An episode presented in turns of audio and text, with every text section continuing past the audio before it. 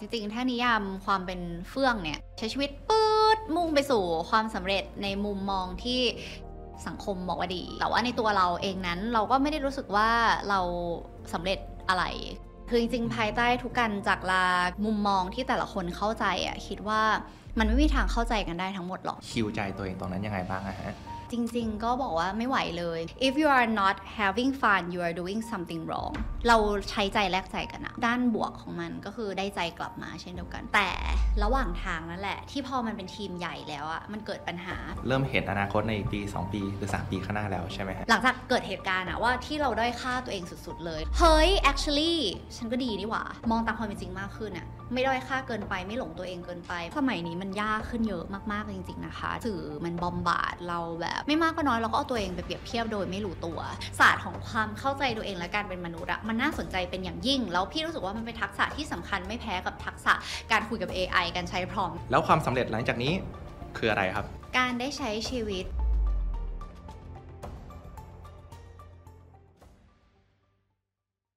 ใน The Secret Diary EP นี้ ผมมีโอกาสได้พูดคุยกับทางพี่เฟื่องระดา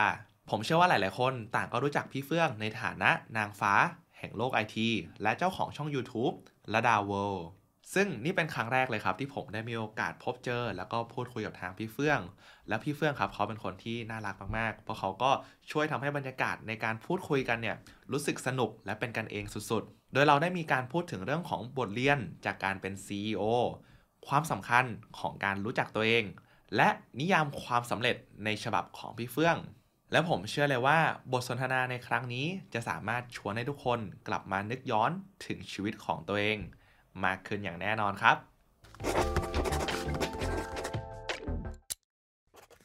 ก็ขอบคุณครับพี่เฟื่องที่ให้เกียรติมาเข้าร่วมรายการในวันนี้นะครับผม ขอบคุณเช่นกันที่เดินทางมาถึงกรุงเทพค่ะ ยินดีมากเลยครับยินดี ก็รู้สึก เนาะก็ผมอย่างที่บอกไปตอนแรกก่อนหน้านี้ว่าค่ะรู้สึกเป็นแฟนคลับ แล้วก็ติดตามพี่เฟื่องมาก่อนหน้านี้แล้วรู้สึกดีใจมากที่ได้มีการพูดคุยกันต่อหน้าค่ะครั้งนี้ครับผมก่อนหน้านี้ผมก็มีการทำการบ้าน แล้วก็ดูเรื่องของพี่เฟื่อง แล้วเห็นว่าพี่เฟื่องเนี่ยมีการเจอจุดเปลี่ยนค่ะครั้งใหญ่เลยอืมซึ่งเชื่อว่ามันทำให้เรียกว่าอะไรอะหลายๆอย่างที่พี่เฟื่องแชร์ในอดีต มันก็มีการเปลี่ยนแปลงค่อนข้างเยอะค่ะเลยอยากจะให้พี่เฟื่องช่วยแชร์เรื่องราวจุดเปลี่ยนที่ผ่านอืมมาให้ฟังหน่อยได้ไหมฮะ โอเคค่ะ จริงๆ wrap up ให้ฟังเผื่อใครอาจจะเพิ่งรู้จักกันละกันเนาะจริงๆ ถ้านิยามความเป็นเฟื่องเนี่ย เติบโตมาด้วยความเป็นเด็กขยัน ดูมีความรับผิดชอบกว่าวัยใช้ชีวิตปื๊ดมุ่งไปสู่ความสำเร็จในมุมมองที่สังคมบอกว่าดีเออแต่ว่าในตัวเราเองนั้นเราก็ไม่ได้รู้สึกว่าเราสำเร็จอะไร ทีนี้ผ่านมาหลาย journey ก่อนหน้านี้ถ้าพูดถึงบริบทการทำงานเนี่ย ก็เป็นคนชอบทำงานมาก ๆ แล้วก็เป็นฟรีแลนซ์มาตลอดชีวิต เริ่มทำงานแบบจริงจังเลยก็เป็นแบบงานหน้ากล้องก็คือออฮึเอ่อ ตอนอายุ 19 แต่จริงๆก่อนหน้านั้นก็แบบไปเป็นชอบทำงานอะไปเป็นครูสอนภาษาอังกฤษไปนู่นนี่นั่นเอ่อรู้สึกสนุกสนานกับสิ่งเหล่านั้น พอทำเป็นฟรีแลนซ์ตั้งแต่ถ้าถ้านับแบบตั้งแต่อายุ 19 เนาะทำมาได้สักประมาณ 6 ปี เปิดบริษัทของตัวเอง ด้วยด้วย passion ด้วยสิ่งที่อยากจะเอ่อสื่อสารออกไปว่าเราเราเห็นพลังของอินเทอร์เน็ต ในการที่เราคิดว่ามันสามารถทำให้เอ่อความรู้หรือว่าความเป็นตัวตนของเรา มันสื่อสารใกล้ขึ้นกับกับคนดูเออก็นั่นคือ part part นั้นค่ะอืมแล้วก็หลังจากนั้นก็คือรู้สึกช่วงแรกๆเนี่ยมีมีความเติบโตสนุกสนานมัน เพราะว่าจริงๆ ถ้าเทียบงานเอ่อหกปีก่อนหน้านั้นที่เป็นฟรีแลนซ์เนี่ยมันมี 2 ประเด็น ประเด็นแรกคืออฮึเราอยู่ในสื่อที่มันเป็น traditional ซึ่งโอเคเราเราผ่านมาหมดแล้ว ไม่ว่าจะเป็นเอ่อโทรทัศน์ ผู้ประกาศข่าวดีเจคอลัมนิสต์อะไรอย่างเงี้ยค่ะ แต่พอมันมาได้เป็นรายการของตัวเองและการเป็นแบบ ไม่เรียกว่ารายการเป็นคอนเทนต์ที่เราเป็นตัวเรามากๆ เรา enjoy มากนั่นคือ มิติที่หนึ่งกับมิติที่สองจริงๆ แล้วพอเราเป็นฟรีแลนซ์มาตลอดชีวิตเนี่ยจริงๆอย่างหนึ่งที่เรามีความตั้งใจว่าเราอยากจะทำทีมหรือแบบมี purpose เหมือนจุด อันนี้เราเป็นคนเลือกเองว่านี่คือ passion ของฉัน นี่คือบริษัทของฉัน แล้วเราก็รู้สึกว่ามันเป็น สถานที่ที่เรา belong เอออืมเหมือนเพราะก่อนหน้านี้พอเป็นฟรีแลนซ์ก็คือเหมือนแบบวันหนึ่งก็ไปหลายที่มาก ก็รู้สึกเออ มีเพื่อนเยอะนะ รู้จักคนเยอะมาก แต่ว่าเหมือนมัน hopping around อะแต่อันนี้เรารู้สึกว่า เฮ้ย เรากำลังลงรากกับบางอย่างที่เป็นความเชื่อที่ลึกที่สุดของเราว่า เราเชื่อว่าแบบ everyone can be the best version of themselves ในการที่เรารู้สึกว่าเฮ้ยเราได้มาทำออนไลน์เงี้ยเฮ้ยเราเป็นเรามาก แล้วเราก็ดันมีความสุขคนดูก็ได้ประโยชน์จากเราเราหารายได้ได้ด้วย นั่นก็เป็นจุดตั้งต้นว่า เออ ทั้งหมดไม่ว่าจะเป็นคอนเทนต์ที่เราทำสื่อสารออกไป หรือว่าพนักงานทุกคนที่มาอยู่กับเรา หรือว่าน้องๆ KOL ในเจนหลังๆอะ่ะเรามีจุดตั้งต้นแบบนี้ ว่าเราอยากให้เขารู้สึกว่าเขาได้เป็น best version ของเขา ช่วง 3 ปีแรกสนุกมาก จอยมากเออก็ก็เติบโตเร็วทั้งในทุกๆด้านแบบเออจำนวนผู้ติดตามออชื่อเสียงรรายได้หรืออะไรเงี้ยค่ะ หรือว่าการที่ไปได้มีโอกาสต่างประเทศโน่นนี่นั่น แล้วก็มาถึงจุดหนึ่งเราเราก็รู้สึกว่าจริง ๆ แล้วความด้วยความด้วยความที่เราเชื่อในความเป็น best version ในฐานะของผู้ประกอบการหนึ่งคน เราก็เชื่อว่า best version ของ company อะอืมมันก็มีอยู่เช่นกัน แต่ด้วยเราเราจบอักษรเราเป็นฟรีแลนซ์ตลอดชีวิต เราไม่เคยเป็นพนักงานประจำเลยด้วยซ้ำเราที่บ้านไม่ได้มีใครทำธุรกิจ เราก็เลยรู้สึกว่าแล้วเราเป็นซิงเกิล o u ลเดอร์ด้วย เราเป็นเจ้าของคนเดียว มันเลยทำให้หลาย ๆ ครั้ง เราก็เริ่มมาตั้งคำถามว่าเฮ้ยบริษัทเราอยู่ในจุดที่มันดีมากเลยอะเราจำเป็นที่จะต้องพาบริษัทไปต่อแล้ว แต่เราไม่รู้ว่าพาไปยังไงต่อ ตอนนั้นความรู้ก็ก็ก็คิดว่ายังมีจำกัด คือจริงๆความรู้มันมีเยอะมากนะคะบนโลกใบนี้ แต่ว่าในในในโลกของธุรกิจอะตอนนั้นเออเราเริ่มทำบริษัทตอนอายุยี่ห้าตอนนั้นผ่านไปแล้วก็อายุประมาณเนี่ยยี่สิบเจ็ดอะไรเงี้ยเออก็รู้สึกว่าโหบริษัทต้องไปต่ออีกก็เลยตอนนั้นมันเป็นโอกาสว่า อย่างอย่างอย่างเราเราก็จะคุกคีกับแวดวงสตาร์ทอัพเยอะ เราก็จะรู้ในเส้นทางว่าบริษัทที่มันเท่อะหรือว่าบริษัทที่มันแบบว่า ดูเออมาร์กว่าประสบความสำเร็จละกัน มันเท่ากับการมีนักลงทุนเข้ามาอืมเอ่ออยู่ในบริษัท แล้วก็ประกอบกับตอนนั้น เราก็รู้สึกว่าอะมันเป็นเส้นทางที่เราเห็นว่ามันคือเส้นทางนี้อืมกับเส้นทางที่สองก็คือ เส้นทางว่า เอ่อเราพาด้วยกรอบความรู้ของเราอะเราเราลุกทุ่งลุกทุ่งมาประมาณเนี้ยเราพาบริษัทมาแค่เนี้ยก็คือเก่งมากแล้วแต่ว่าถ้าจะพาบริษัทไป next level อะเราคิดว่าเราต้องพึ่งพาคนอื่น เออออฮึแล้วก็เป็นจังหวะประจวบเหมาะที่มีนักลงทุนที่แบบดีมากๆที่เรารู้จักกันมานานแล้ว ก็เขาก็สนใจที่เขาจะมา invest ในบริษัทเราพอดี ก็คิดตัดสินใจอยู่นานจนในที่สุดก็ก็ได้มีการร่วมทุน เออเขาเขามาลงทุนส่วนหนึ่งไม่เยอะนะคะ แต่ว่าด้วยความรู้สึกของเราเนี่ยเราก็รู้สึกว่า บริษัทมันต้อง professional ละเออบริษัทมันต้องต้องแบบเปลี่ยนอะคือเพราะว่าบริษัทจริง ๆ ถ้าเป็นบริษัทที่มันรันไปได้ด้วยตัวเองมันควรจะ scalable มันนั่นหมายถึงว่าถ้าเราไม่อยู่หรือว่าใครคนใดคนหนึ่งไม่อยู่ มันควรจะไปต่อได้ เออ ทีเนี้ยระหว่างเส้นทางเนี้ยมันก็เลยมีความ crash crash กันอยู่ไม่มากก็น้อย อืม คือ เดี๋ยวเดี๋ยวจริง ๆ คุยไปเรื่อยๆ น่าน่าจะแครกออกมาเนาะแต่ว่าจริงๆ มันมีความแบบว่าตัวตนเราหรือว่าทีมที่เราสร้างมามันเป็นแบบหนึ่งเออกับจริง ๆ อันที่เราบอกว่าเราพยายามจะทำให้บริษัทมัน professional มากขึ้น หรือว่าเนี่ยคือบริษัทที่ดีก็เป็นอีกแบบหนึ่งแล้วเส้นทางระหว่างตรงกลางอะมันก็ผ่านหลายระลอกหลายสเต็ปที่ที่ก็คิดว่ามันเป็นความท้าทายจริง ๆ บริษัทที่เป็น creative กับการที่มันเป็นระบบอะ มันเข้ากันยากอยู่แล้วในระดับหนึ่ง แต่พอเหมือนกับเอ่อ passion ของเราบางทีเราก็คืออยากให้ทุกคนเป็น best version ของตัวเองอืมแต่เหมือนบางที เอ้ยเขาอาจจะไม่ได้ฟิตกับงานตรงนี้แล้ว แต่เหมือนมันมันเอาหลาย ๆ ความรู้สึกมาปนกัน จนจนเอ่อเรื่องราวมันก็ผ่านไป เส้นคู่ขนานก็คือนี่ก็ไปมีชีวิตครอบครัวด้วยในในสิ่งที่เกิดขึ้นมีอือฮึเอ่อสามีมีลูกอะไรเงี้ยค่ะ มันก็เลยเหมือนกับเรามี สองพื้นที่ที่เป็นที่ที่เรารักมากทั้งคู่ สมมติเปรียบเทียบว่าบริษัทอาจจะเป็นลูกคนแรก ลูกจริง ๆ ก็คือลูกจริง ๆ ที่มิติแตกต่างกัน เมื่อก่อนเราก็รู้สึกว่าบริษัทนี้เราเยอะ แต่ว่าอันเนี้ยจริงๆลูกเขามีแม่คนเดียว ก็เป็นความท้าทายอีกอย่างหนึ่งเหมือนกันที่เฟื่องก็เติบโตมาแล้วเฟื่องก็รู้สึกว่าจริง ๆ ก็ก็เราก็ไม่อยากจะทำให้แบบเด็ก เรารู้ว่า ชีวิตความทรงจำในวัยเด็กอะ่ะมันมีผลกระทบกับการเติบโตว่าเขาจะเป็นผู้ใหญ่แบบไหน มีปมอะไรในจิตใจ มีแรงขับอะไรในจิตใจอือฮึเราก็เลยรู้สึกว่าเฮ้ยมันเป็นช่วงที่ก่อนอันเนี้ยมันพลุงพลังพลวันเจ็บปวดหลายๆอย่างมันมันมันประเดประดังเข้ามาค่ะ แต่ว่าอืมพอมันผ่านหลาย ๆ journey ไปมันก็มี wave ที่พอเราก่อนหน้านี้เราก็พยายามจะไปยุ่งเยอะเราพยายามไป manage บริษัท เพราะจริงๆ เราเหมือนพอพอมันเป็นข้อดีและข้อเสียเหมือนกับ พอเราเป็นคนที่มี vision ชัดมากเออแล้วเราก็มีพลังแล้วเราก็แคร์คนจริงๆอะไรเงี้ยช่วงจังหวะที่พนักงานหรือว่าทีมทีมอยู่ด้วยกันจริงๆ ตอนแรกอะ turnover rate บริษัทเราต่ำมาก เพราะเราจริงๆ เราเราพยายามพูดนะว่าบริษัทไม่ควรเป็นครอบครัว แต่ว่าเอาจริงเราก็ ดูจากพฤติกรรมเราทั้งหมดที่ผ่านมาเรารู้สึกว่าเราก็ treat กันเป็นเหมือนครอบครัวนั่นแหละเออทำให้เรารู้สึกว่าเอ่อตอนที่อยู่คือมันบริษัทมันเพอร์เฟกหรอกแต่เขารู้ว่าเขาสัมผัสได้ถึงความรัก หรืออมความจริงใจที่เรามอบให้แต่พอจังหวะที่พอบริษัทมันเริ่มสเกลไปถึงแบบพอเริ่มเกิน 30 คนเนี่ยเป็นช่วงที่เริ่มเริ่มเริ่มเป็นจุดเริ่มต้นแล้วว่าเราไม่มีทางที่เราจะคุยกับทุกคนได้ครบถ้วนหรืออะไรอย่างเงี้ย เออจริงๆเราก็มีการจัด structure วาง manager เข้ามาหรืออะไรเงี้ยค่ะ แต่ก็ส่วนใหญ่เราก็จะ เลนนโยบายโปรโมทคนไหน ซึ่งมันก็เลยจะมีความแบบวนๆอยู่ตรงนี้ เออ ซึ่งโอเค พอพอมันไปไปถึงจุดที่มันเริ่มสเกลไปจาก 30 ไปจนถึงพีคสุดกับ 50 กว่าคน แล้วมันมีเรื่องราวปัญหาใต้ผมเกิดขึ้นเยอะที่เเรา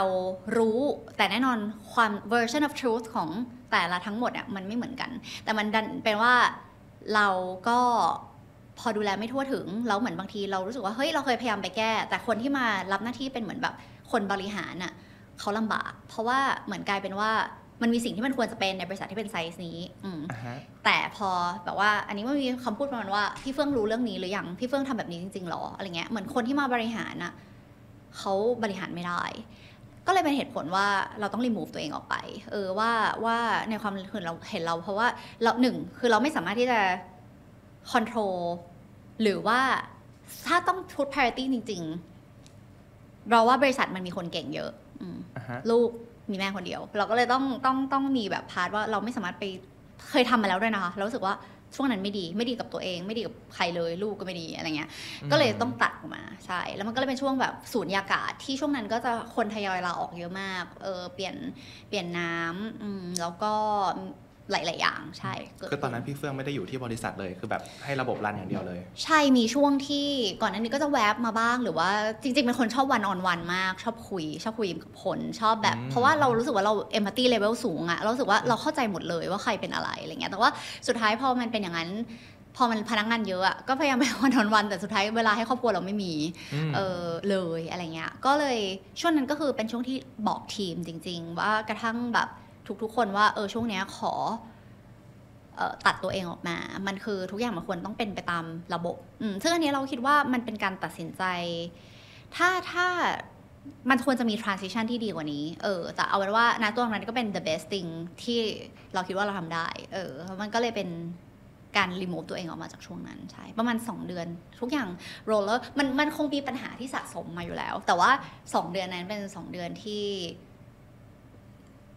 ปลี่ยนแปลงรวดเร็วค่ะแล้วเราเชื่อว่าก่อนหน้านั้นเนี่ยอย่างที่พี่เฟื่องบอกก็คือ หลายคนยังไม่ได้เข้าใจแบบทุกคนยังไม่ได้ on the same page ทุกคนใช่ยังไม่ได้อยู่หน้าเดียวกันใช่แล้วพี่เฟื่องก็ยังแบบยังบริหารตัวเองไม่ได้ระหว่างบริษัท แล้วก็ชีวิตตัวเองส่วนตัว ด้วยคือจริง ๆ แล้วว่าสิ่งสิ่งที่ถูกต้องคือจริงๆ คิดว่ามันมีความสับสนอยู่หลาย layer เช่นจริงๆแล้ว ถ้าตั้งแต่แรกเอ่อเรารู้จักตัวเองชัดเจนมากพอ เราคงไม่ได้รู้สึกว่าบริษัทต้องการนักลงทุนอืมเราอาจจะต้องการแค่ advisor เออแล้วพอไม่ใช่ว่านักลงทุนไม่ดีนะคะนักลงทุนดีมากๆเออหมายถึงว่านักลงทุนที่มาลงทุนเนี่ยแต่จริงๆพอไปรู้จักเรื่องราวธุรกิจมากขึ้น พอมีนักลงทุนพี่เก่งใจ หมายถึงว่านี่เป็นคนขี้เก่งใจคนแบบขนาดเขามีหุ้นแบบ นี่ยังเป็นหุ้นใหญ่มากๆอยู่ แต่ก็รู้สึกว่าเฮ้ยเราต้องทำทุกอย่างให้มันถูกต้องเราต้องแบบเเรารับเงินเข้ามาแล้ว เราต้องทำให้เป็นตามความคาดหวังก็คือกดดันตัวเอง ก็เป็นแบบหนึ่งแล้ววิธีมันไม่เหมือนกัน แล้วบางทีเราเชื่อตัวเองน้อยกว่าเอ่อแบบเหมือนด้อยค่าสิ่งที่เป็นตัวตนของเราที่จริงมันก็ดีเราจริงๆ ถ้าดีที่สุดเฮลตี้ที่สุด ทุกคนควรจะเอาสิ่งที่ดีที่สุด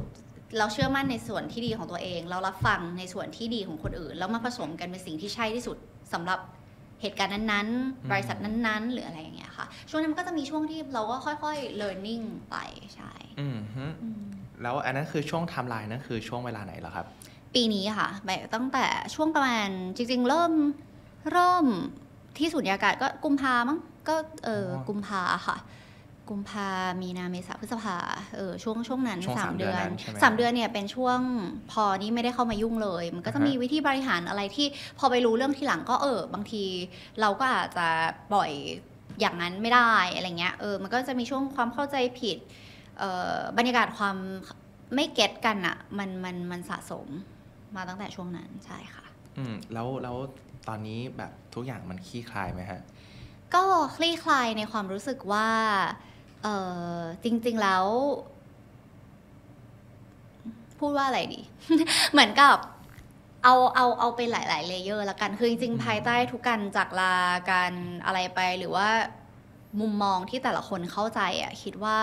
มันไม่มีทางเข้าใจกันได้ทั้งหมดหรอก เมื่อก่อนเป็นคนนั้นที่รู้สึกว่าต้องพยายามไปอธิบาย หรือว่าไปให้เขาเข้าใจ แต่รู้สึกว่าตั้งแต่เจอเหตุการณ์เนี้ยรู้สึกว่าเออบางทีเคยพยายามแล้วนิดนึง แต่รู้สึกว่าบางทีเราก็อาจจะต้องใช้เวลาในในการให้ให้หลาย ๆ อย่างจัดการเออคือหมายถึงว่าอืมด้วยตัวเองตอนเนี้ยถามว่าเออมันมีสองความรู้สึกความรู้สึกแรกก็คือรู้สึกเคลียร์แล้วเออว่าแบบจริงๆเบาขึ้นเยอะหลายคนเจอแบบเมื่อเปรียบเทียบ ช่วงเวลาเดียวกันปีนี้กับปีที่แล้วจะบอกว่าเฮ้ยดูสดใสขึ้นมากเลย energy ดีมากเลยอะไรเงี้ยเทียบกับแบบเมื่อก่อนที่เราแบกทุกอย่างเป็นแต่แบกอยู่คนเดียวเอออันเนี้ยรู้สึกเบาฮาร์โมนีขึ้นกับครอบครัวกำลังจอย ทุกอย่างก็ธุรกิจก็ยังไปไปไปได้เออด้วยความที่แบบจริงๆแล้วธุรกิจเราไม่ได้ต้องการคนเยอะ การที่อยากคนเยอะมันเหมือนกับเป็นความรู้สึกของเราเอง ที่เรารู้สึกว่าเฮ้ยเขาเขามีใครเข้ามาในชีวิตแล้วเราอยากเห็นเขาเป็น best version ให้ได้ แล้วเราก็อืมคิดไปเองว่ามันเป็นภาระของเราเป็นหน้าที่ของเราภารกิจของเราที่ต้องส่งทุกคนไป ตอนที่มันน้อยๆอะมันกำลังดีมากแต่พอมัน 50 อะ ไม่ได้จริงๆ ที่เราแบบว่าเป็นผู้หญิงแค่นี้ตัวเล็กๆ แค่นี้ เธอจะไปแบบอยากให้ทุกคนเป็นแบบนั้นได้ยังไง แล้วพอจริงๆพอเป็นความปรารถนาดี แต่ว่า execution มันทำไม่ได้อะมันก็เลยยิ่งเป็นความแบบเออผิดใจหรืออะไรกันไป ก็ยังมีอยู่ค่ะ เชื่อว่าก็ยังมีแบบเรื่องราวที่ไม่เข้าใจกันเกิดขึ้น แต่ว่าถ้าพูดถึงเชิงธุรกิจบริษัท หรือความรู้สึกเอ่อ harmony กับ work life integration ส่วนตัวเนี่ย ก็คือคิดว่าดีขึ้นมาก ๆ อืมแล้วมีกระบวนการการคิวใจตัวเองตรงนั้นยังไงบ้างอะฮะก็จริง ๆ ก็บอกว่าไม่ไหวเลย หมายถึงว่า ก็ก็จริง ๆ จริง ๆ ก็ต้องบอกว่า ถ้าถ้าพูดถึงก่อนเหตุการณ์เนี้ยมันมีสัญญาณมาสักพักหนึ่งแล้วว่า อืม รู้สึกว่ามันมีสิ่งที่ไม่ได้เข้ากับกับตัวเราอยู่ คือเหมือนกับจริง ๆ แล้ว กรีดเลือดออกมาคือ content creator เนาะชอบเรียนรู้เรื่องใหม่สิ่งที่ทำแล้ว joy ที่สุดในในโลก แล้วก็เป็นจุดตั้งต้นของการทำบริษัทก็คือการเรียนรู้เรื่องราวใหม่ ๆ ได้คุยกับคนใหม่ ๆ แล้วสังคายนาความรู้นั้นแล้วไปเป็นประโยชน์ให้กับคนอื่น อันนี้เลยอืมนี่คือแค่นี้เลย แต่สุดท้ายเหมือนกับเฮ้ยจริงๆก็มีความแบบอยากเป็นผู้ประกอบการแต่เด็กมีความแบบว่าอืมฉันจะเป็น entrepreneur แล้วก็ผสมผสมกันแล้วก็รู้สึกว่าเป็นคนชอบ push limit ตัวเองแล้วก็เลยเริ่มพุชมาเฮ้ยมันก็มีช่วงที่เฮ้ยก็ทำได้นี่นะเฮ้ยไม่เออแบบธุรกิจก็ดูโตเรียนรู้เรื่องไฟแนนซ์ก็พอเข้าใจนี่นะอะไรเงี้ยซึ่งตอนนั้นมันก็ก็เลยอาจจะไม่เหมือนกับจังหวะที่พอเริ่มต้องถูกบีบบังคับไปเป็น CEO ยิ่งพอแบบจะมีนักลงทุนเข้ามา หรือว่าเราเรารู้สึกว่าเราเห็นโอกาสว่าบริษัทอะมันมีเอ่อ opportunity อีกเยอะอืมเราก็จะเริ่มแบบรู้สึกได้รับความคาดหวังและแรงกดดันมาจากคนต่างๆ รอบตัว AKA เอ่อทีมบริหารเอ่อ นักลงทุนหรือว่าอะไรเงี้ยที่บางทีเราต้องเป็นคนนั้นนะที่ต้องรู้ในเชิงธุรกิจ เราก็พยายาม เออ แต่ว่าโดยหารู้ไม่ก็คือบางทีเราก็ต้องถูกเคยถูกบังคับด้วยเพราะว่าหยุดไปตอบคอมเมนต์คนได้แล้ว เพราะว่าต้องต้องเอ่อบอกมาเพราะว่าต้องบอกว่าวิชั่นคืออะไร วิสัยทัศน์บริษัทจะไปไหนหรืออะไรเงี้ยเออเหมือนอืมเราก็เลยเหมือนไปอยู่ใน realm ที่เราอาจจะไม่ถนัดมั้งคะพูดตามตรงก็คือคิดว่า looking backward ตอนนี้ก็คิดว่าอาจจะแบบ ไม่ไม่ได้ตัวเองอยู่ในกรอบแบบนั้นอะคือให้คิดแบบตอนหัวสมองโล่งๆ แบบทำนู่นทำนี่แบบครีเอทีฟอะทำได้ แต่ว่าถ้าต้องมานั่งแบบปักวาง strategy แบบอะไรเงี้ยมันเหมือนกับมันถอดเนื้อแท้ของเราออกไป จริงๆก็อืมก็เลยรู้สึกว่า เอออาจจะเป็นสิ่งที่ไม่ไม่ไม่ได้ synchronize นะตอนนั้นก็คือแบบจำได้ว่าไปไปงานหนึ่งของของของ YouTube เป็นตัวแทนประเทศไทยไปที่นิวยอร์กแล้วมันมีแบบอืม ประโยคนึงที่ถ่ายมาเลยอะรู้สึกว่าประโยคเนี้ยแบบมันใช่มากเลยตอนนั้นยังไม่รู้ว่าทำไมถึงใช่นะ แต่รู้สึกว่ามันคลิกใจมากคือแบบว่า if you are not having fun you are doing something wrong อืมอืมตอนนั้นคือรู้สึกมาสภาวะว่ามันไม่ fun มาแบบปีสองปีแล้วมันเป็นอะไรเนี่ยอะไรเงี้ยอันนี้คือ2ปีที่แล้ว ใช่ใช่ตั้งแต่ปีที่แล้วปีที่แล้ว just ปีที่แล้ว ใช่ที่เห็นประโยคนี้อืมคือแปลว่ามันมี seeding ความไม่ harmony นี้เกิดขึ้น แต่เราไม่รู้ตัว เอออมจริงแบบเนี่ยเห็นมีคำถามต่างๆนะที่แบบอยากจะคุยกับคนรุ่นใหม่ เรื่อง self awareness เป็นเรื่องสำคัญมากมากมากมากมากมากมากกอไก่ 88 ล้านตัวค่ะ เห็นด้วยสุดๆเลยครับ เห็นด้วยมาก ใช่ แล้วมันจะเป็นจุดที่ healthy สำหรับการที่เราจะสร้างสรรค์อะไรที่มันแบบใช่และ harmony กับชีวิตที่มากขึ้น อืมค่ะแสดงว่าจุดเปลี่ยนหลักๆ ที่พี่เฟื่องมองว่าตัวเองไม่ happy เนี่ยมันคือตอนที่เปลี่ยนเป็นลดาปะอืม ที่แบบมันจะเริ่มเป็น organization based ที่ไม่ใช่เรา as a creator แล้ว ใช่ใช่มีมี part นั้น แต่ว่าช่วง part ที่เป็นเป็นลดา แล้วเรายังพอมีเวลาเออช่วงช่วง batch แรกก็ยัง joy นะ เพราะรู้สึกว่าชอบสร้างคนมีความสุขมากเลยอืมกับการที่แบบเฮ้ยอย่างนี้ดิเหมือนพอเราช่วยได้เราอาจจะมาแบบคนที่เราคัดมาทั้งหมดก็คือ ต้องเป็นอาจจะแบบ ไม่ต้องเก่งไอทีมาก่อนเออไม่ต้องพูดได้มาก่อน แต่แค่มีความพยายามตั้งใจอะไรเงี้ยเราสอนได้หมดเลย แล้วก็ groom groom groom ทุกคนขึ้นมาตอนนั้นน่า joy แต่พอแบบโควิดด้วย ช่วงนั้นก็มีครอบครัวด้วย มันทำลายคู่ขนานกันไปหมดเลยเมื่อเราก็รับพอพอมันเป็นแบตสองแล้ว มันก็เริ่มมีทีมงานเซตใหม่ ๆ เข้ามาช่วงนั้นก็เริ่มขยายคนแล้วเหมือนกับ เราก็ค่อนข้างมั่นใจว่าเราปั้นพี่ๆหัวหัวๆเอ่อที่สอนเด็ก ๆ ได้แต่มันดันมาพร้อมกันคนหน้ากล้องคนทีมงานเซตใหม่เอ่อหลายๆอย่างอะค่ะมันก็เลยทำให้เรารู้สึกแล้วก็เวลาเราน้อยลงด้วยเราไม่มีเวลาไปแบบตุ๊กตุ๊กตุ๊กเราเห็นไม่ครบทุกอย่างแล้วก็เลยรู้สึก ไม่สามารถ analyze และ comment และ improve things ได้อย่าง healthy เออ น่าจะเป็นช่วงนั้นที่แบบหนักอืมๆใช่ค่ะ อารมณ์ประมาณว่าแบบทุกอย่างมันมาตุ้มเดียว แล้วมันมาเร็วเกินไปกว่า ที่เราจะวิเคราะห์ได้ทัน แล้วคราวนี้อืมอืมคนรอบข้าง พอเป็นธุรกิจเบสเขาก็จะอืมไม่ได้คิดถึงเรียกว่าอะไรความด้านนู้นความรู้สึกด้านพี่เฟื่องที่ค่ะไม่ได้บอกว่าไม่คิดถึงความรู้สึกพี่เฟื่องแต่ว่าอืมอืมพี่เฟื่องคิดถึง content creation แต่คนอื่นคิดในด้านธุรกิจจัด ไม่สลับกันสลับกันเหรอสลับกันเหรอคือคือมันเป็นอย่างนี้จริง ๆ แล้วว่าเอ่อบริษัทเวอร์ชันก่อนหน้านี้ละกันทุกคนเข้ามาจะสัมผัสได้ว่าทุกคนใจมากจริง ๆ คือเหมือนอ่าฮะเราเราเราเราใช้ใจแลกใจกันอะเออคืออ่าฮะ ก็ก็ถ้ามีเวลาจริงๆพี่ก็ไม่ใช่คนให้ใจคนมากๆแล้วใส่ใจลงไปในการทำงานอืมฮึในแบบนั้นด้านด้านบวกของมันก็คือได้ใจกลับมาเช่นเดียวกัน แต่แน่นอนพอเซนส์ของมันจะมี extreme case แบบเช่นแบบนักธุรกิจบางท่านที่ส่วนใหญ่คนพูดว่าเอ่อ lead with empathy leadership พี่คือสุดโต่งด้านนี้อืมบางท่านก็คือแบบนั่นคือ management เอ่อ lead leader กับ manager is different person อืมเออคนที่เป็น แบบด้านเนี้ย คือพี่ไม่ใช่สาย management เลย พี่เป็นแบบใจใจใจแล้วบางทีมันใจมากไป แล้วพอมันมีคอสอันบวมเบ่ง เพราะว่าพนักงานทุกคนเราเป็นพนักงานประจำหมด ก่อนหน้านี้เราไม่เคย เพราะเราชอบอะเราชอบสร้างคนนึกออกปะเรามีความรู้สึกว่า เราไม่เคยคิดว่านี่เป็นธุรกิจเรามีความจอยกับการที่คืออาณาจักร แต่พอแบบสักพักไม่ไหวแล้วว่าแล้วพออยากได้มันก็ย้อนแย้งกันนะ เราอยากได้คนเก่งมาบริหาร เราอยากได้คนเก่งมาทำงาน แต่เหมือนบางที คนเก่งที่เขาเป็นบริหาร แล้วเขาฉันมาบริหารอะไรเธอดูเป็นลัทธิเหมือนกันนะอะไรเงี้ยมันก็เลยเอองงงงงงงงงงค่ะ อืม ซึ่งก็มันมันมีผลไหมครับว่าค่ะเอาจริง vision เราชัด แต่มันแค่แค่ว่าเราไม่รู้ว่าเราควรจะไปไหนคือ vision ชัดนะ แต่ direction มันไม่ชัวร์ปะถูก มันคือ vision และ mission ในภาพใหญ่มากไม่เคยเปลี่ยนอะฮะแต่ระหว่างทางนั่นแหละ ที่พอมันเป็นทีมใหญ่แล้วอะมันเกิดปัญหา เพราะว่าต่างคนต่างมี how ในการอืมไปของตัวเอง จริง ๆ ถ้าแบบใครเพิ่งทำธุรกิจอะอืมเรื่องพวกนี้มันยากนะ terms ในการนิยาม vision mission direction strategy goal อืม objective อะไรเงี้ย เออ คือควรวางโครงกระดูก ของเรื่องการบริหารนี้ให้มันถูกต้องก่อน อย่างอย่างอย่างพี่พี่ vision ชัด passion ชัดมากแรงกล้าสุดๆ มันเลยเป็นอืมไม่รู้ว่าต่อมมันมาแบบขนาดนี้นายแต่สิ่งที่มันขาดมันคือ strategy ว่าแบบว่าแล้ววิธีการซึ่งเราจะไปพิชิตสิ่งนั้นน่ะ คือยังไง เออ คือแล้วก็บางทีแบบสิ่งนั้นของเราพอเราไม่ได้ตั้งเป้า จากการว่าเราจะอยากเป็นนักธุรกิจที่เรามีเงินเท่านี้ หรือว่า เออจะจะจะก่อนหน้านี้มันชัดว่าเราอยากจะสร้างคนให้มันเป็นแบบ พื้นที่ที่เราทำบริษัทเราเป็นยูทูบเบอร์รุ่นแรก ๆ เรารู้ว่าอืมการจะทำให้สำเร็จอะมันมีเยอะมากหน้าบ้านหลังบ้านขายนู่นนี่นั่นอะไรเงี้ยเราก็เลยสร้างทีมมาเพื่อสิ่งนั้น แต่โอเค มันก็ในเรื่องของ goal มันก็ถูก move ไปตอนที่แบบอะ TikTok มาเดี๋ยวนี้ใครเป็น creator ก็ง่ายนิดเดียวมันไม่จำเป็นต้องมีทีมอะไรเยอะแยะแบบนี้งั้นใช่คนที่เรามีไว้มันก็ทำไงเราก็ไม่ปล่อยเขาไปอีกเพราะรู้สึกว่าเฮ้ยรอเขามาแล้วมันก็ต้องมีให้ที่ทำอีกม้วนไปหมดค่ะ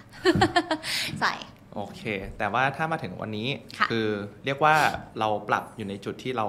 เริ่มเห็นอนาคตในปี 2 ปีหรือ 3 ปีข้างหน้าแล้วใช่ไหมฮะ ก็ถามถึงมันมันจริงๆ ถ้าพูดว่าจะทำอะไรปักหมุดชัดแจ๋วในเชิงงาน ก็พูดว่าไม่มี แต่ว่าถ้าบอกว่าจะไม่ทำอะไรอะแน่ๆ ก็คือจะไม่ทำบริษัทกลับไปไซส์ใหญ่ขนาดนั้นแล้ว เพราะรู้รู้จักตัวเองมากขึ้นแล้วว่า เป็นคนรับอารมณ์ความรู้สึก รับความคิดรับรับทุกคนมาหมด ดังนั้นคนแล้วก็แคร์ด้วยว่าอยากให้คนรอบตัวมีชีวิตที่ดี แต่พอเรารู้สึกว่าเฮ้ยทั้งหมดนี้มันคือของเราอะเราไม่ไหวเออยังคงยังคงอยากซื่อสัตย์กับความรู้สึกตัวเองอยู่ ว่าอยากให้คนรอบตัวมีชีวิตที่ดีอืมแต่ว่าเราก็เลือกว่าเออเราเรามีคนที่เราไหวเออแล้วก็เป็นวายที่ไปกับ เพสในนี้ชีวิตของเราได้อืมค่ะ แล้วก็อันที่ไม่ไม่ไม่น่าทำแล้วก็คือรู้สึกว่าไม่ควรเอาการปั้นคนมารวมกันกับ business model คือมันเป็นอย่างนี้ยังอืมยังชอบในการปั้นคนอยู่ แต่ควรทำจาก passion พอไม่ควรจะมา linkage กับการเป็นแบบหาสร้างแล้วเอามาทำเป็นธุรกิจอะเพราะว่าการที่คนเป็น asset มันมันมันยากเออแล้วก็ไม่ใช่มันก็มันขัดแย้งกับความเป็นเราด้วยจริงๆเราอยากให้ แต่พอเราให้เราเฮ้ยก็ต้องแบบปั้นมาลงทุนขนาดนี้แล้วมันก็ต้องแบบคิดไหมว่าแผนคืนทุนอะไรเงี้ยซึ่งไม่ชอบคิดตอนนั้น พอไม่คิดแล้วมันก็เลยงงงๆใช่ก็เลยรู้สึกว่าแยกกันอืมอ๋อค่ะแสดงว่าตอนนี้คือไม่มี KOL แล้วเหรอฮะไม่เชิงก็คือเมื่อก่อนเราเราปั้นแหลกๆ แต่ตอนนี้ก็คืออาฮะคิดว่ามาร่วมงานกันดีกว่า1บวก1เท่ากับ 3 ขึ้นไป เมื่อก่อนเราอาจจะแบบ 1หรืออาจจะ 0.5 สมมติเราเป็นแค่ 0.5 เราแต่เป็นเตี้ยอุ้มคอมก็ได้ 0.5 บวก0เออมันก็อาจจะแบบเพราะส่วนใหญ่ที่เราหยิบมาแบบเอามาคุย เราจะไม่ได้แบบว่าเลือกคนที่ดังอยู่แล้วคล่องอยู่แล้วอะไรเงี้ยไม่เมื่อก่อนไม่ได้คิดแบบนั้นรู้สึกว่าเราจะปั้นคนมันอืมเป็น passion ส่วนตัวค่ะ แล้วรู้สึกว่าเออพอมาปนกันมันก็ดูเหนื่อยทั้งทั้งหมดใช่ค่ะเพราะฉะนั้นหลังจากนี้มันอาจจะ feel แบบว่าเอ้ยมา collab กัน คิดว่าก็คือคิดว่าจริง ๆ แล้วก็ก็ collab ไหมก็อาจจะใช่หรือไม่ก็คิดว่าแบบอย่างน้อยๆ โมเดลในการเอ่อผลตอบแทนหรืออะไรเงี้ยค่ะ ก็คงเป็นไปตามแบบจริงมากขึ้น เอออมเมื่อก่อนก็แบบเออเน้นปั้นอะไรก็ไม่รู้งงใช่ค่ะ ซึ่งตอนนี้ทาง The Library กำลังเดิน ทำรูปแบบคล้ายของพี่เฟื่องสมัยก่อนอยู่นะครับจากที่เห็นนะผมก็เป็นหน้าใหม่ที่เพิ่งเข้ามาร่วม แล้วก็จะมีคุยกันหลังไม่ได้ค่ะอ๋อโอเคเออแต่เซลเซลค่ะแต่เออไม่มันมีวิธีของมันแหละ แต่ว่าอืจมริงๆ บางทีก็แค่อาจจะต้องตั้งจุดตั้งต้นให้ถูกเอออมใช่มันก็ได้โอเค เห็นด้วยครับเห็นด้วยอืมและอีกสิ่งหนึ่งที่ผมว่าน่าสนใจอะคือค่ะผมไปฟังพอดแคสต์หนึงมาแล้วพี่เฟื่องอะชอบบอกว่าตัวเองอะไม่เก่งบ่อยอืมอืมแสดงว่าพี่เฟื่องมีความเป็น imposter syndrome อืมอืมมองว่าตัวเองเป็นอย่างนั้นไหมฮะ อืม คิดว่าก็อาจจะใช่นะ เพราะว่าก็คิดว่าอาจจะไม่ค่อย ถ้าเออสังเกตจาก pattern ในเป็นคนอื่น รอบตัวที่เป็นกัลยาณมิตรกัลยาณมิตรที่ดีก็คือจะเป็นกระจกสะท้อนให้เราเขาก็จะเหมือนกับไม่ค่อยให้เครดิตตัวเองเท่าไหร่อะเออเหมือนเหมือนกับรู้สึกว่า เออ ไม่รู้เหมือนกัน อาจจะแบบเป็นเป็น part นี้ที่ไม่ค่อยให้เครดิตตัวเอง ก็เลยอาจจะ กลายเป็นรู้สึกว่าเวลาเก่งบางทีอาจจะเป็นโชคช่วยหรือเปล่าอะไรเงี้ยซึ่งก็คิดว่าส่วนใหญ่ก็มีโชคอยู่นะ แต่ว่าช่วงนี้ก็เริ่ม aware มากขึ้นแล้วก็เริ่มหลังจากเกิดเหตุการณ์อะว่าที่เราได้อยค่าตัวเองสุด ๆ เลย เรื่องแบบสำตอนบริหารธุรกิจหรือ whatever เราไปดำเนินตามเส้นทางหนึ่งที่แบบตำราบอกว่าดีโน่นนี่นั่นบอกว่าอะไรเงี้ยแล้วเราทิ้งเราไปหมดเลย ก็เลยทำให้ aware มากขึ้นว่า เฮ้ย actually ฉันก็ดีนี่หว่าอะไรเงี้ยอืมก็เลยเริ่มเริ่มอย่างอย่างก็บอกว่าอาจจะรู้สึก ค่อยๆกอบกอบโกยความเห็นข้อดีของตัวเองได้ชัดเจนขึ้นจากวิกฤตครั้งนี้ว่าแบบเริ่มชัดว่าอ๋อโอเค ฉันมองตามความเป็นจริงมากขึ้นอะไม่ด้อยค่าเกินไปไม่หลงตัวเองเกินไป มองว่าเออจุดที่ฉันดีคืออะไร จุดที่ฉัน อันนี้ไม่ใช่ฉันว่ะไม่ต้องไปฝืนเออคือใครคืออะไรควรหาใครมาทำแทนอะไรเงี้ยมีแชร์เป็น how to แบบลึกๆไหมอะอืมเพราะว่าผมเชื่อว่าเอ่อเด็กรุ่นใหม่สมัยค่ะเนี้ย คือบางทีปัญหามันอาจจะไม่ได้ใหญ่มากอืมเมื่อเทียบกับสเกลตอนอายุเยอะขึ้นใช่ไหมครัค่ะบแต่เขาแบบโฟกัสในจุดที่เขาควบคุมไม่ได้แล้วเขาก็ดิ่งแบบสุดๆเลยอะคือต้องบอกว่าสมัยนี้มันยากขึ้นเยอะมากๆจริง ๆนะคะ ด้วยความที่สื่อมันบอมบาดเราแบบอย่างทุกๆด้านนะมันมีความสำเร็จแบบนั้นแบบนี้แบบนั้นชีวิตที่ดีแบบนั้นแบบนี้แบบนั้นให้เราเห็นมากเกินไปอะแล้วไม่มากก็น้อยเราก็เอาตัวเองไปเปรียบเทียบโดยไม่รู้ตัว ดังนั้น มันเหมือนกับจริงๆแล้ววิธีที่ดีที่สุดของของการรู้จักตัวเองให้ชัดอะมันคือ mute เสียงข้างนอกให้หมด จริงอืมๆแนะนำแบบ social detox อะไรเงี้ย ช่วยมาก ๆ digital detox ในช่วงที่แบบ พี่เยอะ ๆอะแบบหมายถึงว่าแบบ overwhelmแน่นๆอะเราเราเราไม่ได้ยินเสียงตัวเองจริง ๆ เราเราไม่รู้เลย จริง ๆ การอยู่กับ ตัวเองและการเผชิญหน้ากับเสียงข้างในและความจริงข้างในเราอะบางทีมันเป็นเรื่องน่ากลัวนะสำหรับหลายคน มันเลยทำให้แบบโซเชียลมีเดียเวิร์คโคดกับการที่แบบเหมือนมันทำให้เราก็นี่ไงดู มันทำให้เราออกจากตัวเองแล้วรู้สุดท้ายปัญหามันยิ่งทับถมอะว่าแบบอืมถ้าเธอเป็นใครแล้วเธอเกิดอะไรบนโลกวันนี้จริงๆพูดถึงเรื่องเทคโนโลยีก็เหมือนกันนะคือเมื่อก่อนเนี่ยพอเรื่องเทคมันยังเป็นเรื่องแบบกำลังก้าวจากนิชไปสู่แมสใช่ปะมันมันสนุกมากมันจอยคืออันนี้แบบส่วนตัวเลยคือแบบว่าเฮ้ยดีแต่วันเรื่องแต่ช่วงโควิดนั่นแหละทุกอย่างมันประดังประเดไปหมดก็คือแบบว่า เทคโนโลยีมันโตแบบก้าวกระโดดอยู่แล้ว แล้วมันกลายเป็นว่ามันเยอะอะมันทุกอย่างมันคือเรื่องเทคโนโลยีหมดถ้านี่ต้องไปรู้ทุกเรื่องอะก็ตายนะอืมเออ มันก็เลยต้องแบบรู้จักตัวเองก่อนว่า เออ มันคืออันไหนที่เราทำเราเอ่อเลือกที่จะศึกษา แล้วมันไม่ได้ขัดกับเนื้อแท้เราจนเกินไป แต่ก่อนที่จะรู้อะก็คือต้องรู้ก่อนว่าตัวเองเป็นใครเนกอะปะดังนั้นกลับมาก็คือ อยู่กับตัวเองซะแล้ววิธีที่ดีที่สุดอะจริง ๆ มัน วิธีที่แม้นี่จะทำงานด้านเทคโนโลยีแล้วอะคนรอบตัวจะรู้ว่าจะมีสมุดเยอะมาก แล้วก็มีปากกาเยอะมาก เพราะชอบเขียนใช่เป็นคนชอบเขียน เพราะรู้สึกว่าหนึ่งมันเชื่อมตรงกับสมองเราดีอะมันไม่พิมพ์มันก็เหมือนต้องเออคิดก่อนเคาะมันเหมือนมีอิเล็กทรอนิกส์มากัน แต่ปากกา มันเชื่อมเลยกับกับ อันนี้คือเออ สามารถซัมซุงโน้ตเข้าล้อเล่นมันดูเป็นโฆษณานะแต่ว่ามันเป็นเรื่องจริงเขียนดิจิตอลก็ไม่เหมือนก็คือปากกากับสมุดอะเป็นอ่าเป็นอย่างนั้นเลยเออมันตรงดีแล้วพอมันเขียนเอาอะมันเห็นความคิดชัด มันเหมือนมัน manifest ความคิดลงมาให้ฉันเห็นแบบเนี้ยแล้วมันไม่เหมือนพิมพ์พิมพ์มันแบบก็เสร็จแล้ว อันนี้ก็แบบกอไก่ลากเส้นแล้วมันทำให้เราแบบจดจ่อแล้วเราได้คุยกับเสียงข้างในของเราแบบที่ แนะนำว่าไม่ต้องใช้สมองกันกรองอยากเขียนอะไรก็เขียนเหมือนพ่นออกมา บางทีแบบอืมเหมือนหลายคนอาจจะมีเพื่อนไว้โทรไปพ่นนะบางทีคนที่ไม่มีเพื่อนเพื่อนน้อยอะไรเงี้ยก็พ่นใส่กระดาษเอาแล้วทำให้เราเห็นตัวเองชัดขึ้น รู้จักตัวเองชัดขึ้นค่ะ เขียนบ่อยไหมฮะช่วงที่เอ่อต้องการทำงานกับตัวเองมันคือ work work ว่าเราคือใครเราต้องการอะไรอะไรเงี้ยเขียนบ่อย พยายามนั่งเขียนอืม ปกติมีเป็น prompts ไหมครับเพราะเพราะว่าผมก็ชอบเขียนแบบ journal อืมเหมือนกันอืมปกติแบบมีการแบบตั้งคำถามไหมว่าแบบอยากจะถามอะไรกับตัวเอง เพื่อจะได้ดึงบางส่วนที่เราไม่เคยคิดถึงมันมาก่อนอย่างเงี้ยฮะอืมส่วนส่วนใหญ่แบบเออแบบนั้นจะจะจะเป็นคนละแบบ มันจะเป็นคนละ process อย่างอย่าง process พรั่งพรูอืมอันเนี้ยแนะนำว่าเหมือนมันเป็น brain writing เลย เขียนทุกอย่างที่ pop up ขึ้นมา ความรู้สึกวันนี้จับอารมณ์ความรู้สึกหรือว่าแบบสิ่งที่คิดในตอนนี้อยากจะเขียนอะไรก็เขียนไม่ควรจะมีกรอบอะไรมากั้นเพราะถ้ากรอบคือช่วงเนี้ยศึกษาเรื่องนี้เยอะมาก แล้วก็เออเป็นอีกหนึ่ง passion ที่ที่ที่คิดว่าอยาก ศึกษาเสร็จอยากถ่ายทอดมาให้เข้าใจง่ายๆ เหมือนตอนที่เขาถ่ายทอดเรื่องเทคโนโลยี แต่ว่าจริงๆอะศาสตร์ของความเข้าใจตัวเองและการเป็นมนุษย์อะมันน่าสนใจเป็นอย่างยิ่ง แล้วพี่รู้สึกว่ามันเป็นทักษะที่สำคัญไม่แพ้กับทักษะการคุยกับ AI การใช้พร้อมกัน whatever เออคือต้องบอกว่าร่างการประกอบร่างมาเป็นเราหนึ่งคนน่ะเมื่อก่อนจริงๆ นี่คือมาจากชุดความคิดนี้ I think therefore I am ฉันคิดฉันจึงมีอยู่ เออ มันคือแบบ ประโยคคลาสสิกที่จะไม่ได้ใครสักคนพูดเออแต่ว่าเรียนตั้งแต่อักษรว่าอ๋อนั้นความคิดเราเป็นใหญ่มาก มารู้ว่าอันนี้ไม่ใช่ ความคิดเป็นแค่ส่วนหนึ่งของการประกอบร่างเป็นร่างกายของเรา เราควรจะเคารพส่วนต่างๆ ของการเป็นมนุษย์หนึ่งคนของเรา body อือฮึ emotion อือฮึเอ่อ feeling มโนธรรมลึกซึ้งเอ่อธาตุแท้ของเรา being ภาษาอังกฤษคือ being มันคือแบบความเป็นจริงที่เออนั่นความคิดเป็นแค่ส่วนหนึ่ง มันมีทั้งหมด50 ดังนั้นโอเคครับมนุษย์ส่วนมากที่ยิ่งฉลาดฉลาดเก่งๆเรียนเก่งๆอะใช้หันหัวเป็นใหญ่ ก่อนอันนี้เพื่อนพี่เพื่อนพี่จะเป็นแนวนี้เยอะแบบแบบแนวแบบผ่านจริงๆเป็น working woman กันหมด แต่ว่าได้ผ่านอะไรมาเยอะจนแบบอะก็เลยคุยกันว่า แกแกใช้ฐานหัวฐานหัวคืออะไรวะเข้าใจแล้วอ๋อฉันคิดเยอะเพราะฉันเป็นคนแบบคิดเร็วคิด เก่งอะเป็นเด็กแบบเก่งในนิยามแบบว่าเด็ก 4.0 อะไรเงี้ยอ่าฮะคิดเก่งชนะความคิดอะแต่จริงๆแบบพอถึงจุดหนึ่งคือส่วนอื่นๆ คือแบบว่า เธอร่างกายฉันก็มีความรู้สึกนะเนี่ยออฟฟิศซินโดมเนี่ยรู้จักไหมอะไรเงี้ยหรือแบบว่าเออความรู้สึกที่แบบกดคิดไว้เพราะว่าความรู้สึกนี้มันไม่ถูกต้องอะไรเงี้ยมันบางทีทำให้เรารู้สึกว่า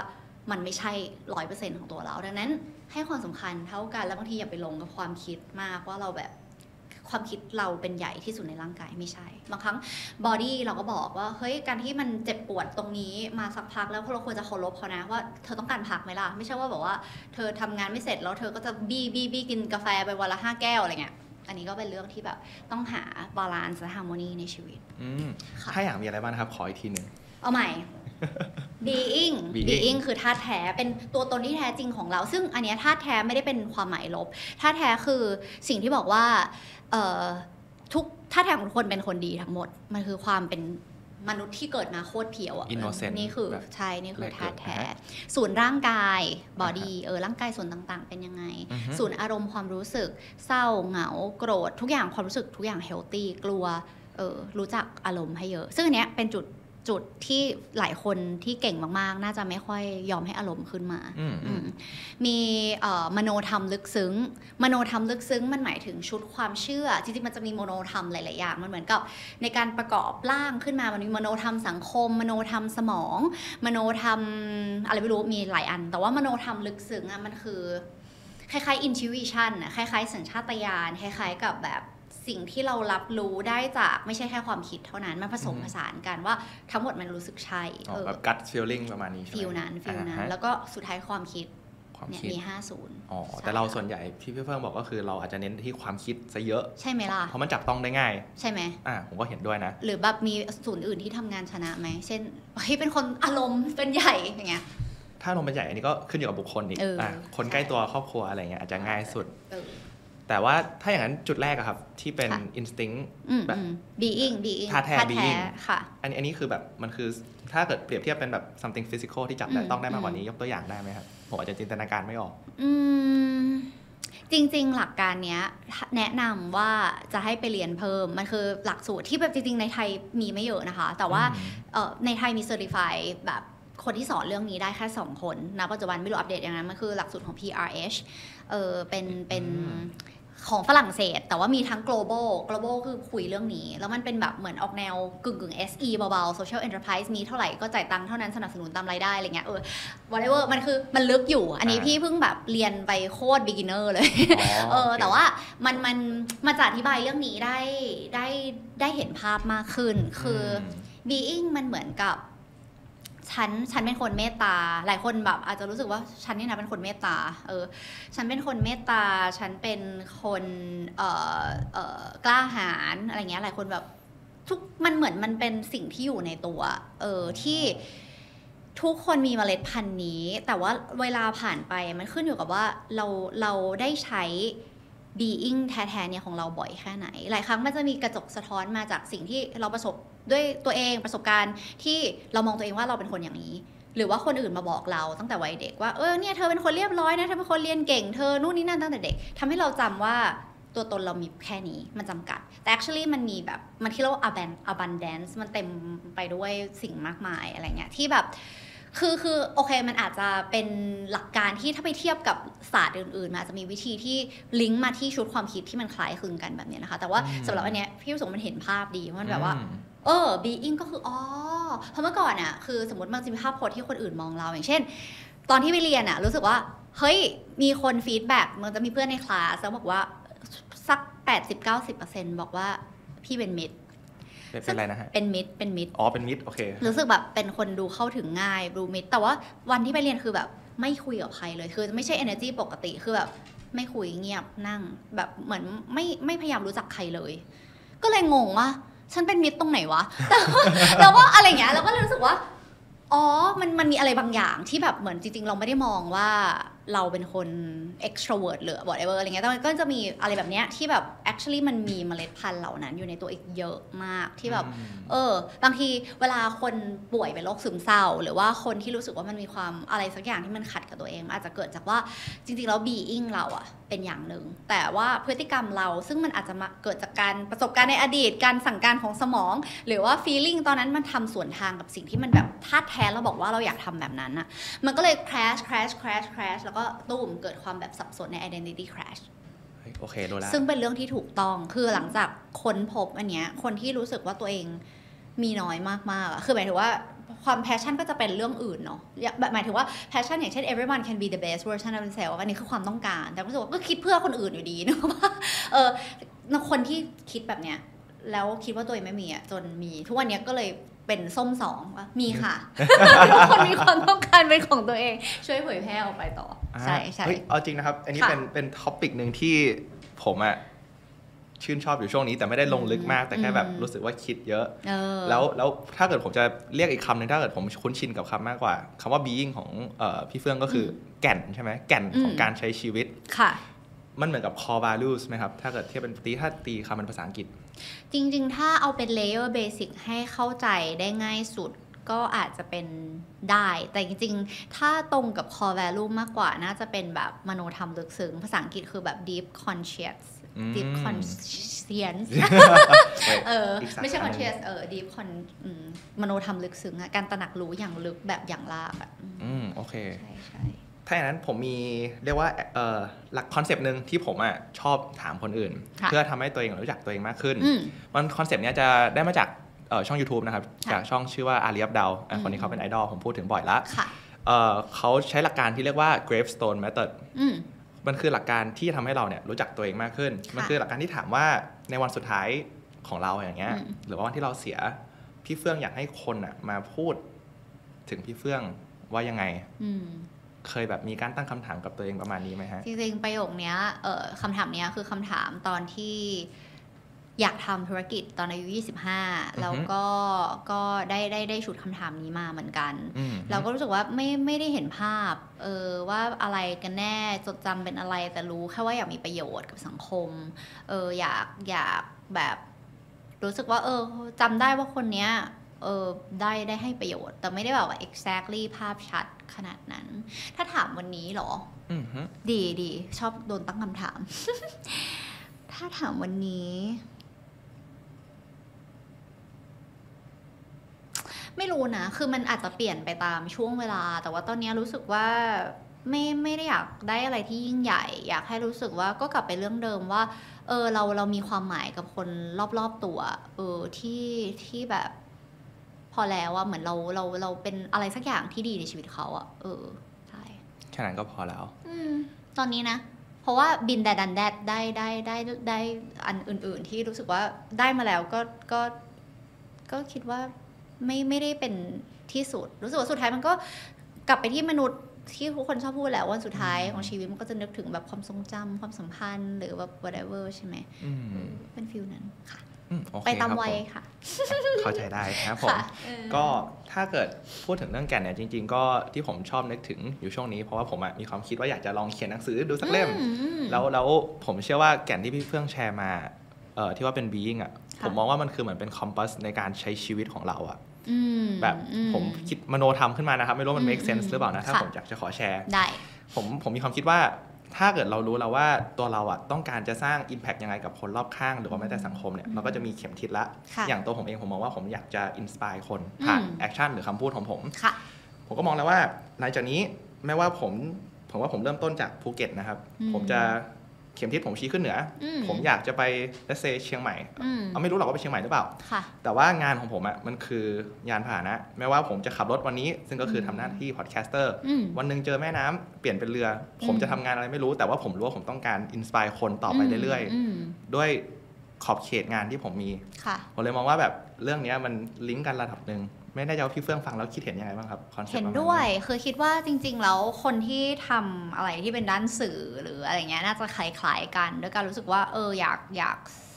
ถ่ายทอดอะอยากทำให้มันแบบมีประโยชน์กับคนเออซึ่งจริงๆ ถ้าเพิ่มพี่รู้สึกว่าถูกแล้วมันเป็นเป็นเวที่ถูกต้องแต่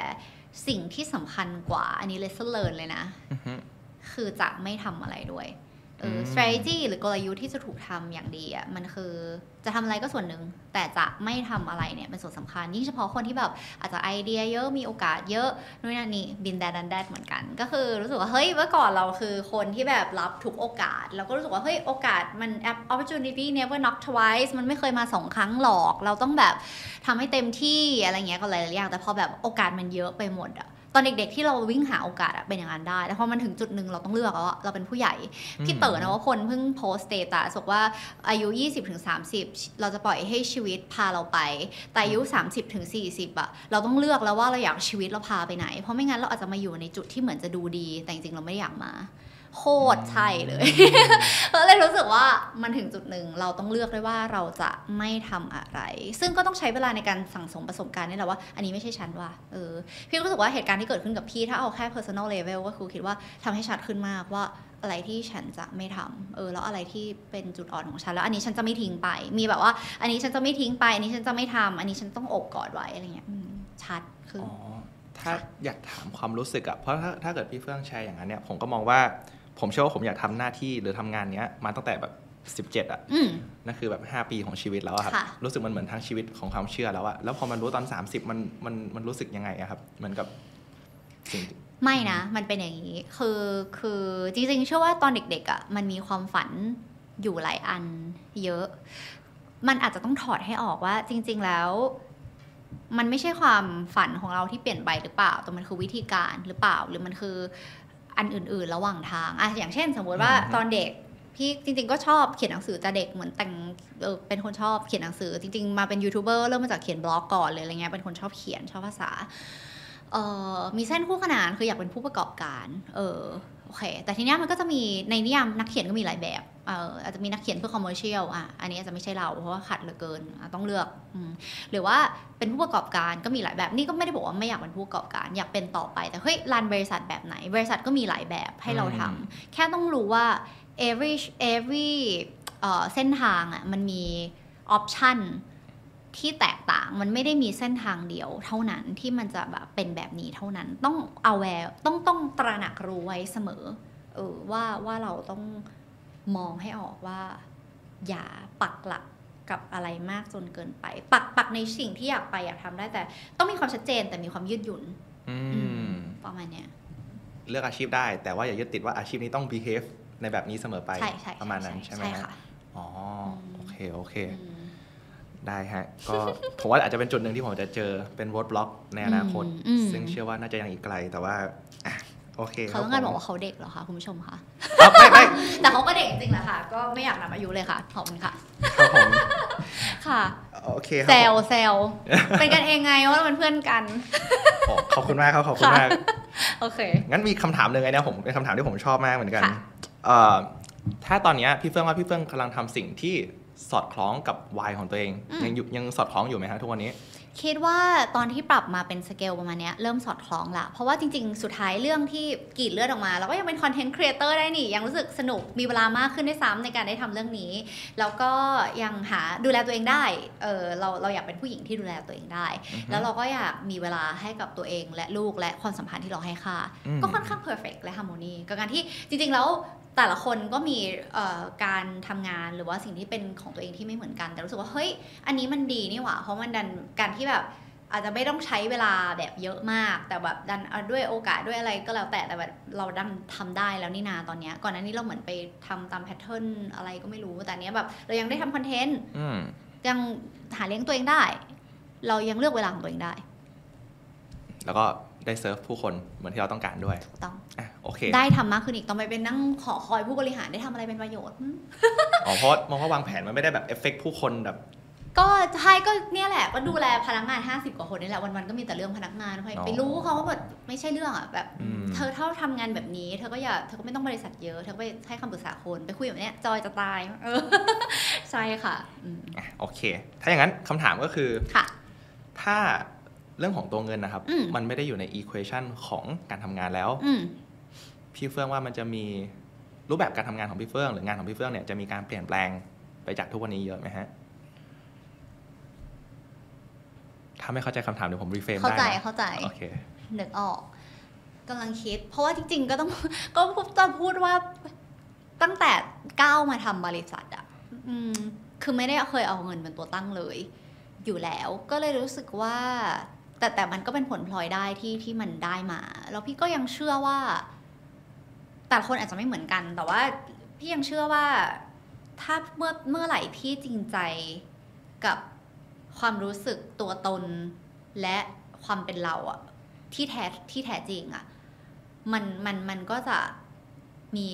ผลลัพธ์ที่เป็นเงินตามมาเอง ซึ่งตอนเนี้ยพี่ว่ามันมันขึ้นอยู่กับเส้นทางเ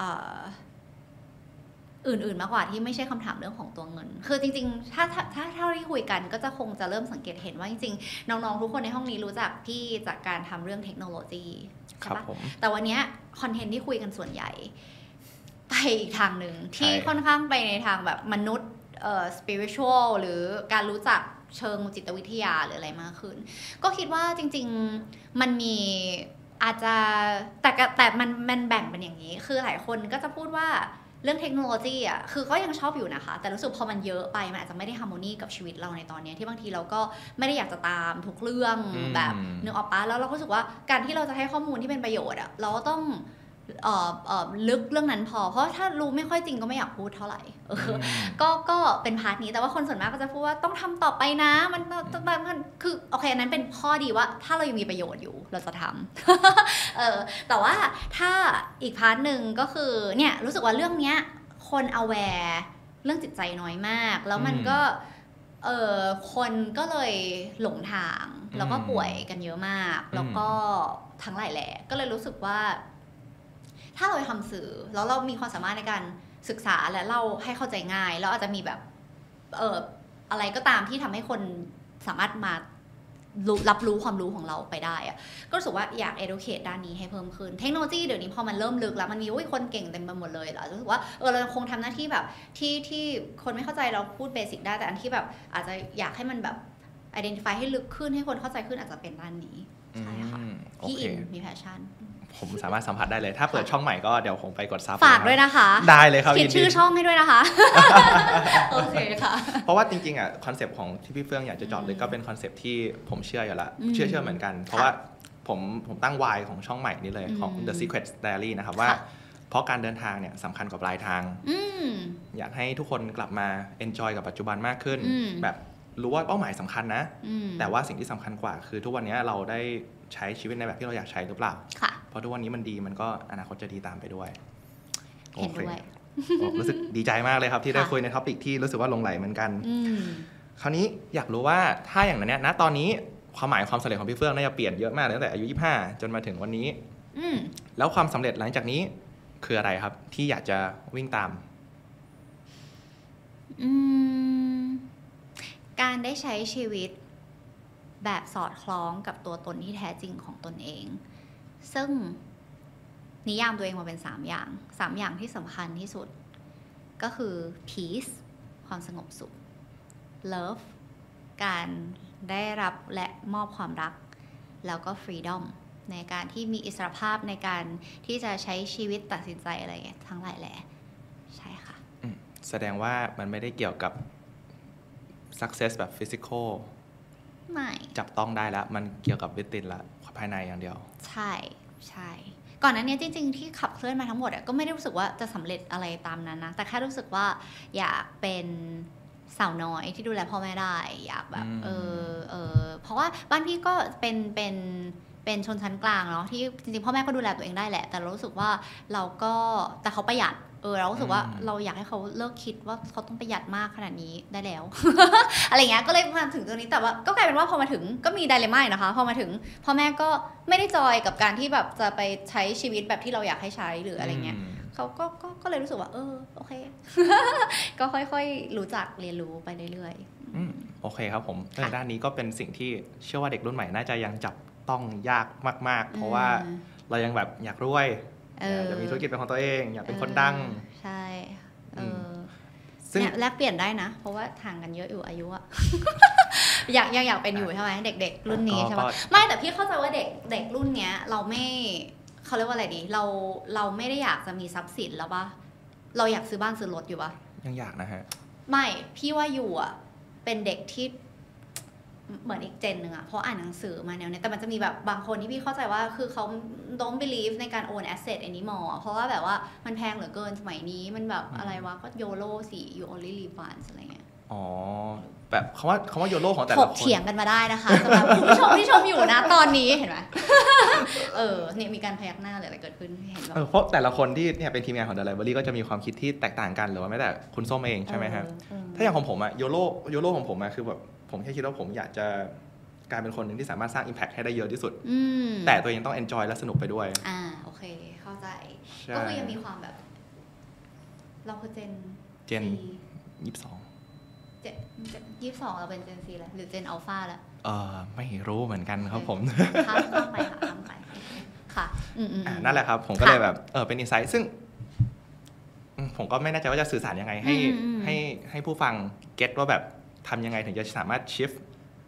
ความสำเร็จอะไปสู่ภายในได้ เพราะผมเชื่อว่ามันจะรู้สึก fulfill และรู้สึกมีความสุขในแต่ละวันที่ได้ทำงานมากกว่า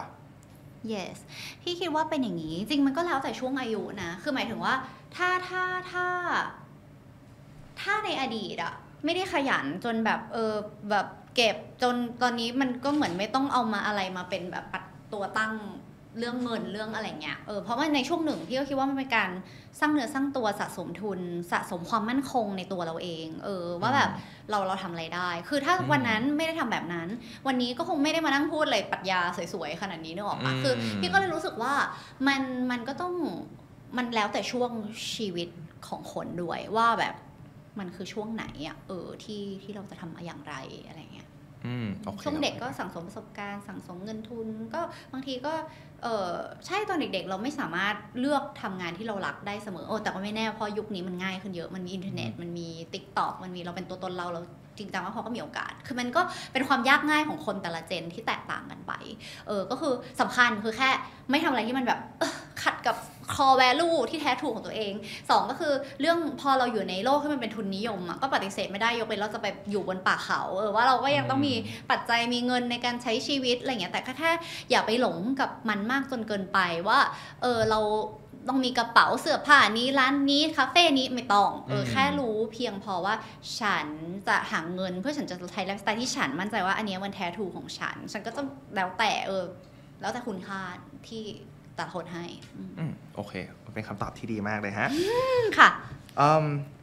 อีกคำถามหนึ่งอันนี้ผมดูคลิปของพี่เฟื่องที่เป็นคลิปช่องส่วนตัวแยกออกมาค่ะเห็นพี่เฟื่องพูดถึง Wheel of Life อันนี้ผมอืมสงสัยมากเลยคืออะไรอืมอะฮะเดี๋ยวจะทำช่องเกี่ยวกับเรื่องพวกนี้นะคะ อย่าลืมกดติดตามด้วยดิฉันมีหลายศาสตร์มากเลยค่ะที่ฉันชอบ Wheel of Life มันคือวงล้อของชีวิต เออออฮึจริง ๆ มันก็จะมีหลาย ๆ ด้านนี่ถ้าไป search อินเทอร์เน็ตอะเจอเลย แต่ว่ามันก็จะมีด้านต่างๆ คือเขาว่ากันว่าถ้าชีวิตคนเรามันจะสมดุลน่ะล้อมันต้องกลมเนาะ แต่ว่าในแต่ละด้านอะมันต้องมี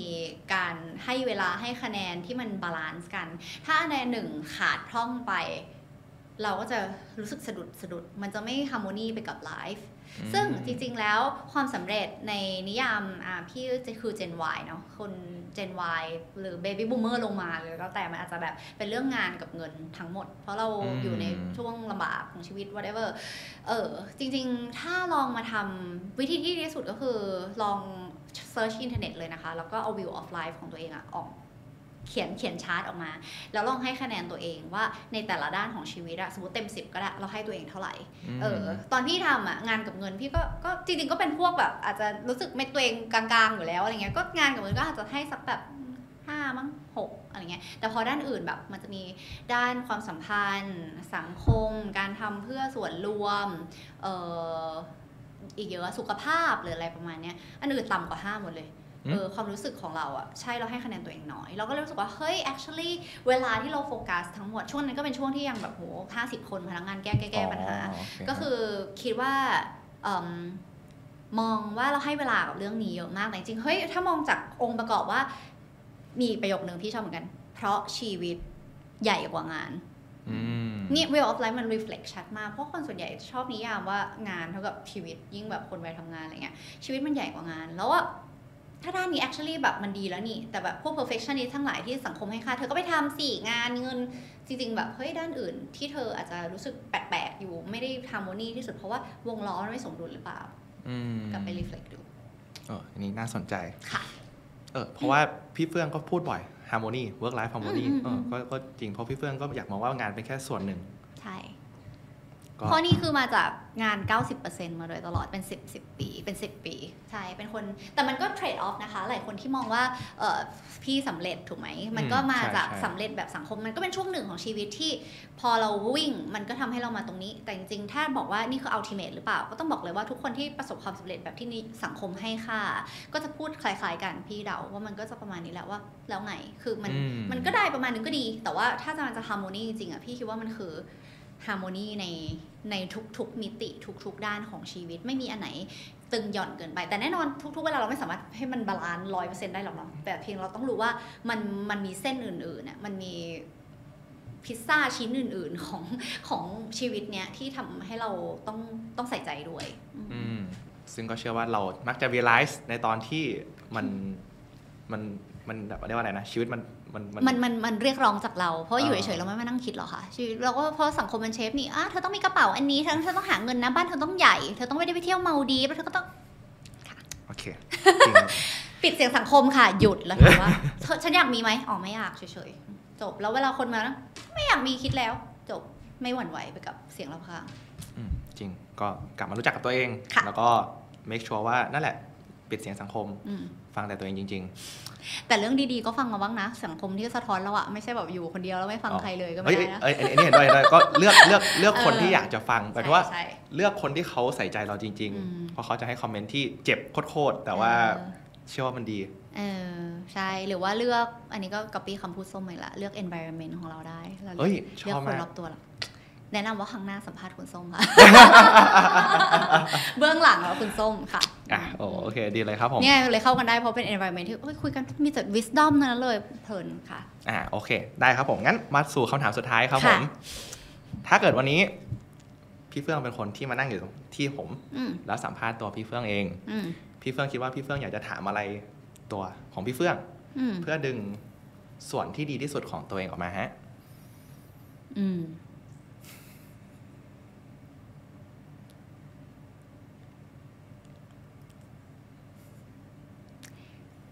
อยากถามว่าถ้าให้เลือกได้แค่สิ่งเดียวที่เอ่อชีวิตนี้จะมีใครเอาไปจากเราไม่ได้ เออ จะเลือกอะไรอืมคำถามอาจจะแบบคล้ายๆเวลาติดเกาะอะไรเงี้ย แต่พี่ไม่อยากจะเป็นวัตถุ เออสำหรับพี่มันก็คือ ก็คิดว่าความจริงใจและซื่อสัตย์กับ กับตัวเอง ซึ่งถึงแม้มันจะไม่ตรงกับสิ่งอื่น ๆ ที่เป็นบรรทัดฐานสังคม ความคาดหวังหรือสิ่งที่สังคมนิยามว่าดี แต่แต่คนไม่เราไม่ควรจะถูกพรากสิ่งนี้ไปจากตัวเรา ไม่งั้นเรื่องนี้สำคัญมากสำหรับพี่ แล้วมันก็อาจจะทำให้ ถ้ามันถูกพรากไป มันจะทำให้ความหมายของการมีอยู่และการเป็นใช้ชีวิตของเราอะ่ะ มันสั่นคลอนแล้วมันก็จะกระทบกับ ด้านอื่นๆของชีวิตทั้งหมดอืมค่ะ ขอบคุณมากครับผม ซึ่งผมบอกเลยว่าเหมือนที่พี่ส้มบอกครับ ชัดมากอืมพี่เฟื่องเป็นคนที่มีแพทเทิร์นหรือว่าแก่นชัดมาก ขอบคุณค่ะ ดูจากวิธีการสื่อสารแล้วก็คำที่ใช้บ่อยค่ะๆก็สำหรับวันนี้ครับ ผมมีคำถามเท่านี้ ผมขอบคุณทางพี่เฟื่องมากเลย ขอบคุณมากๆเลยค่ะ ยินดีค่ะ ขอบคุณมากครับผมค่ะก็จบไปแล้วนะครับสำหรับคลิปสัมภาษณ์แขกรับเชิญท่านนี้ ผมหวังว่าสิ่งที่เราได้พูดคุยกัน จะเป็นประโยชน์กับทุกคนไม่มากก็น้อยนะครับ และถ้าหากใครอยากจะฟังคลิปพูดคุยแบบนี้เพิ่มเติม ก็สามารถกดดูต่อได้ที่คลิปตรงนี้เลยนะฮะ ขอบคุณมากเลยนะครับ ที่เข้ามาฟังพอดแคสต์ episode นี้จนจบสำหรับวันนี้ทางทีมงาน The Secret Diary และตัวผมเองขอลาไปก่อน และขอให้วันนี้เป็นวันที่ดีนะครับ สวัสดีครับ